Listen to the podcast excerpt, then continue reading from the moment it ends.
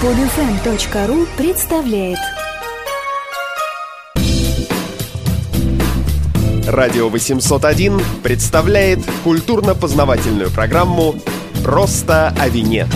Всем привет, это программа «Просто о вине», и этот год мы начинаем э, с темы, которая, как выяснилось, интересует очень многих и уже давно, а мы ее никак не затрагивали, это вина Грузии. С нами на связи снова из Пятигорска наш постоянный эксперт, руководитель проекта «Наше вино», эксперт компании Simple, Дима Ковалев. Дима, привет. Здравствуйте. И Грузия — это то место, откуда Дима совсем недавно вернулся, и поэтому свежими впечатлениями он может с нами поделиться. Но э, я бы так сказал, что мы сегодня поговорим в целом о виноделии Грузии, вообще, что оно собой представляет, и второй аспект этой темы — как быть с ним здесь, в России, и что нам здесь искать. Да, я бы хотел бы поправить э, Александра, он немножко не в курсе событий последней недели. Я не просто вернулся, я оттуда эвакуировался, потому что, ну, во-первых, я там э, достаточно долго на неделю застрял, а во-вторых, э, в Грузию можно попасть из Российской Федерации двумя путями. Естественно, то есть через военно-грузинскую дорогу, как ездили веками наши предки,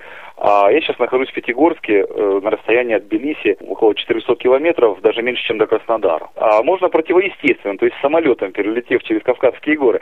Самолеты летают только из Москвы. Так вот, э, эту дорогу зимой периодически засыпает. Там есть лавина опасность, ее там сейчас делают, какие-то делают туннели специальные, чтобы можно было ездить. И пришлось оттуда нам улетать через Ереван, то есть попасть из Грузии в Армению, а потом прилететь в Минеральные воды. Так бывает. Но всем нашим слушателям, в основном, которые проживают в столичных городах, конечно, удобнее будет попасть туда рейсом просто из Москвы или Петербурга и, по-моему, других городов России. Там даже вам на границе дадут бутылочку вина, представьте себе. То есть дадут в вам... Грузии э, вино это практически как э, в самых э, топовых винодельческих регионах, где подставляй бокал, и оно польется. Конечно, конечно. Они делают на это ставку. Ну, не то, что ставку, это их стиль жизни, это правильный стиль. Всем прилетевшим в аэропорт дарят по пол бутылки, ну, в смысле, вот 0,375 литра, бутылочку какого-то саперави. На, если вы поедете через пропускной пункт э, на границе на военно-грузинской Верхней Ларс Степан Сминда, вам бутылочку не дадут. Поговорим про страну, да? Да, и как э, ты как ты говорил еще в одной из э, прошлых передач, Грузия спорит с Арменией за право называться страной, Да. в которой раньше всего началось виноделие. Конечно, сколько там у городов спорило за право зваться родиной Гомера у древних греков.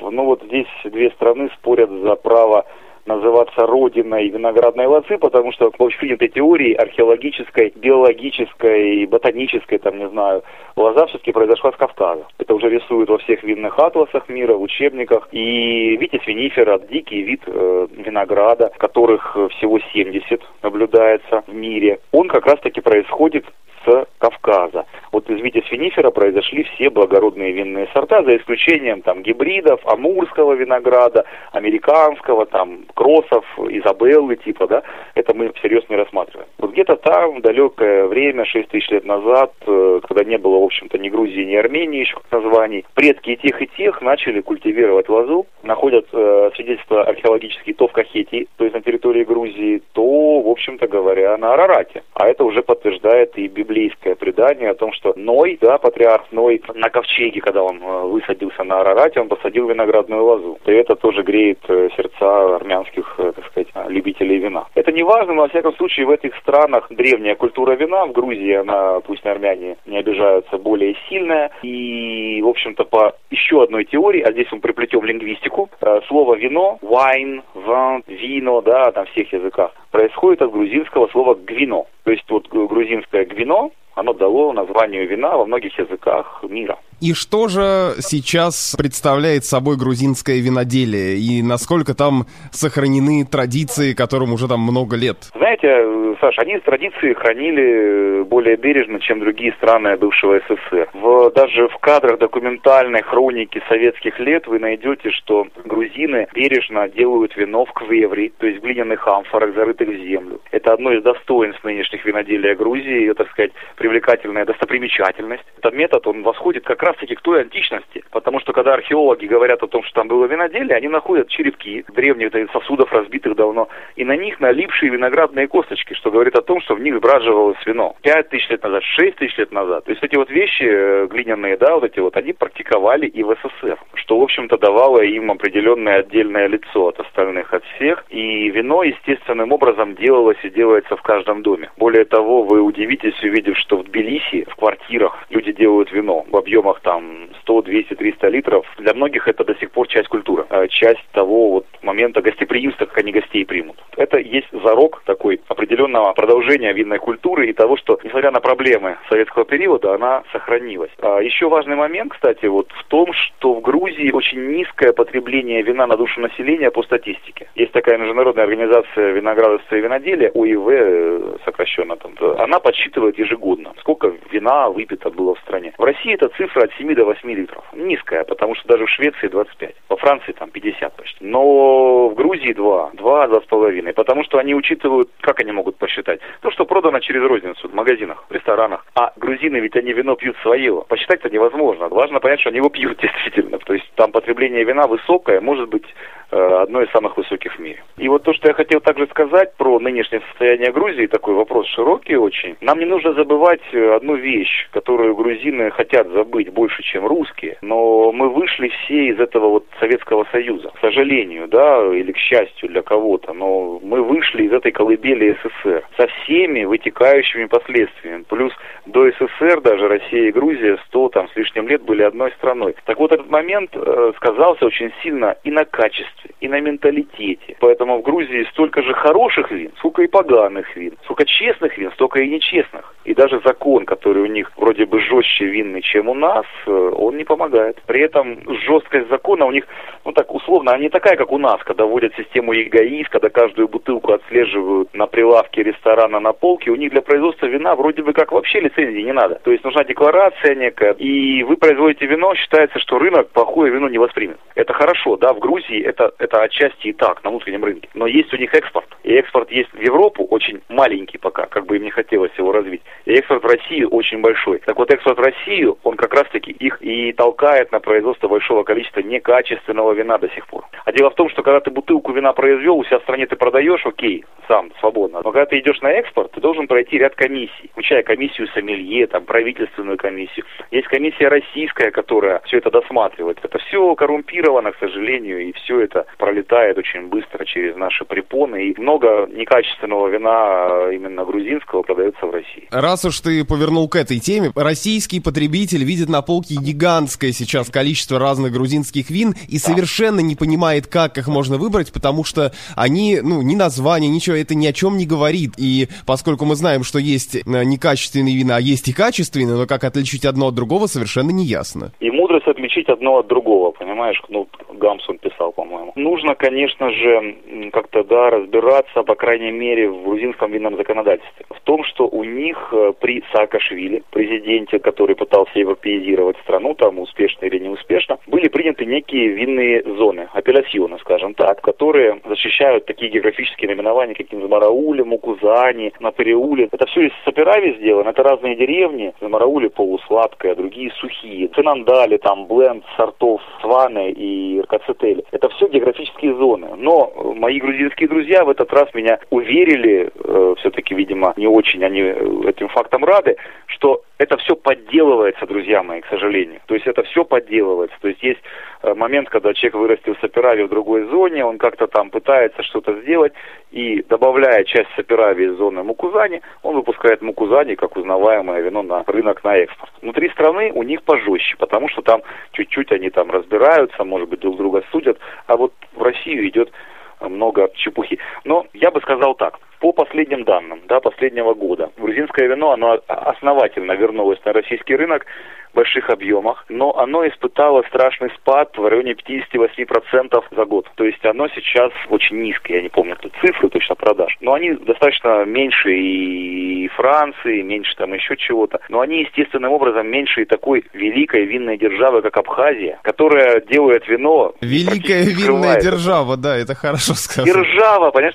Она делает вино из э, Изабеллы в лучшем случае, молдавской, еще какой-то там украинской, не знаю чей, все это купажирует транспортируется непонятным образом и льется на наши полки под названием там лыхные, обсны, не знаю что. Э, этот феномен мы разбирали несколько раз в январе, дискутировали на эту тему с разными людьми. То есть почему оно так популярно? У них узнаваемые этикетки, там этот рок какой-то, да, там шрифт определенный. Это тоже такой элемент маркетинга. Они не меняют этикетку уже много лет. Узнаваемые Они этикетки уже... и цена. И цена, да, хотя она выше многих чилийских. Но я сказал так, и грузинам это говорил. Абхазия уже заняла место шмурдяка на российских полках. То есть Грузия вошла не в ту дверь. Они пытались войти через дешевое вино за 400, 500, там, 600 рублей. У них, кстати, не очень получалось. Абхазия все равно дешевле, потому что с Россией у них, э, ну, не таможенный союз, какие-то преференции. И плюс они делают вино совсем не прикрытое из непонятно чего. Грузия старается там, хоть они как-то там бодяжат, но ну, там виноград в основе. Вот они в эту нишу дешевых вин уже не попали. Но если Грузия, как ты говоришь, э, пытается войти в сегмент низкий ценовой и не получается получается, значит ли это, что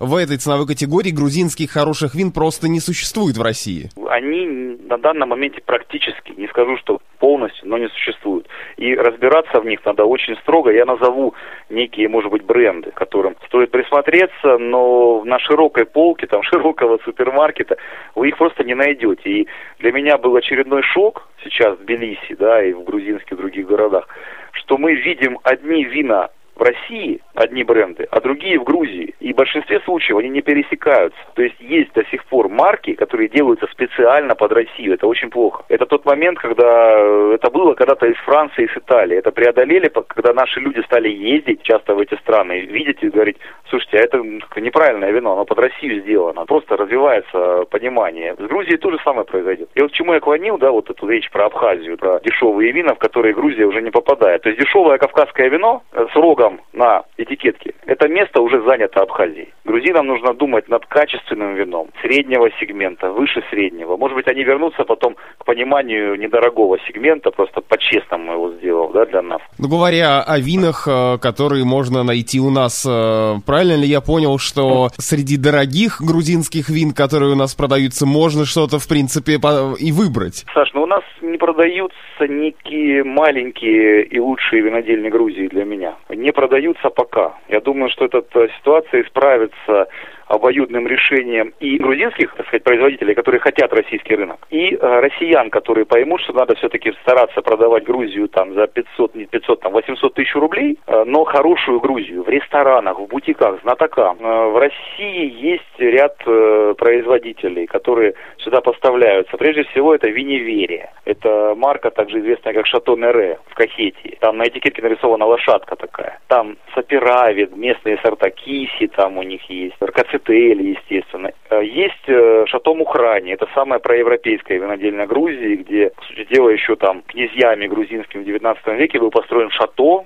настоящий, как в Бордо, э, с виноградниками, с конюшней даже. Его сейчас возрождают, почти уже восстановили. Там делается вино по европейской технологии. Вот две марки, которые в первую очередь приходят в голову для понимания, что такое грузинское более или менее качественное вино. Но если вы кинетесь их искать на полках своих городов, боюсь, что вы их не найдете просто.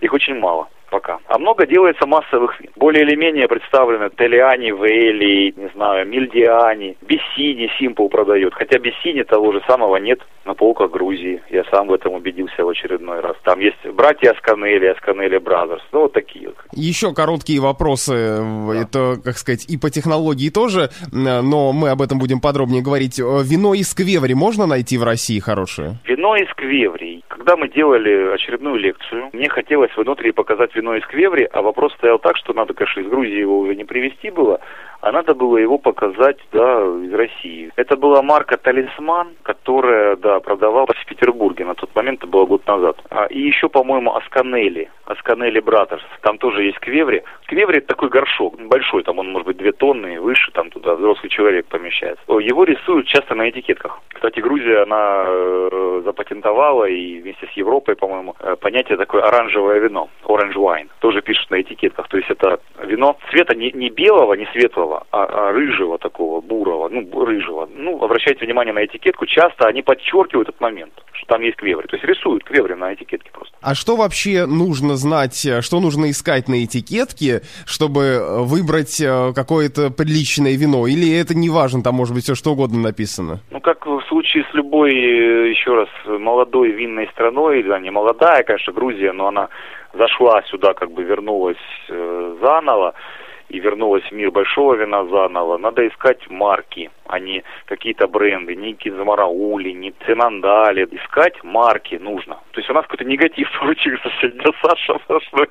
Ну, да я рассуждаю ну, просто... с точки зрения потребителя. Да, всегда. и с точки зрения потребителя, который, допустим, послушает эту программу, он подумает, что проще ага. переключиться пока на какие-то другие страны. А мы с тобой перепишем, сначала расскажем про хачапури, хинкали хитинский метод виноделия, а потом поговорим про проблемы. Не, ну дело все в том, что, да, вот хорошее вино найти трудно. Проблема в чем? Грузия отнеслась к российскому рынку легкомысленно. Они пошли шапка закидать. Они думали, что они вернулись в Россию. А, они ушли из России по этим, этим дурацким санкциям эмбарго в 2006 году. Они вернулись, ну, через пять лет, уже в другую Россию. То есть у нас резко поменялась структура потребления. Россияне стали пить там какой-нибудь чили, стали разбираться там в какой-нибудь недорогой Италии. И Грузию вытеснили. Я об этом предупреждал в интервью тогда Ленте Ру, по-моему, еще, что им зайти будет не так-то просто. Они думали, что просто. Они пытались зайти с дешевым вином, их выбила Абхазия. Поэтому им сейчас нужно э, применять интеллект и стратегию. То есть им нужно делать, хотя, сделать хотя бы один сайт о грузинском вине на русском языке, ведь этого нет. Когда я готовился к лекциям в Инотре, я там чуть ли не с грузинского переводил, чтобы какие-то факты там найти. На английском есть, на э, русском почти нет. А карт на русском даже, виноградников нет. У меня в лекции карт карты на английском языке. Они пытались выйти на Запад при Саакашвили. Запад тоже не очень рад. Для них таких э, стран экзотических очень много в мире с виноделием древним, там, типа Греции. Ну, кому они нужны? Там уже все подделено. Россия традиционный рынок. Нужно его завоевывать заново. Бренд-амбассадоры, какие-то дегустации лекции, какие-то мероприятия. И ни одной выставки не было грузинских вин. Ни в Москве, ни в Питере, нигде. Итак, подводя итог этой части, значит, что я увидел для себя со стороны потребителя, что грузинское вино в России есть, и даже есть хорошее, но оно э, такое точечное, что его трудно мало найти. Очень, да, мало. И вообще есть, в общем, с этим проблемы, но это такая э, первая сторона, может быть, не самая приглядная. А вот вторая сторона, о которой мы поговорим, это уже э, винная культура и то приятное, что можно, по крайней мере, в самой Грузии найти. Но это будет во второй части. Саша. Дмитрий Ковалев, э, Саш Садиков, это просто о вине. Грузия, прости меня, пожалуйста. Вы слушали программу «Просто о вине». Эти и другие подкасты, новости и статьи доступны на сайте radio801.ru 801. Больше, чем радио. Скачать другие выпуски этой программы и оставить комментарии вы можете на podfm.ru.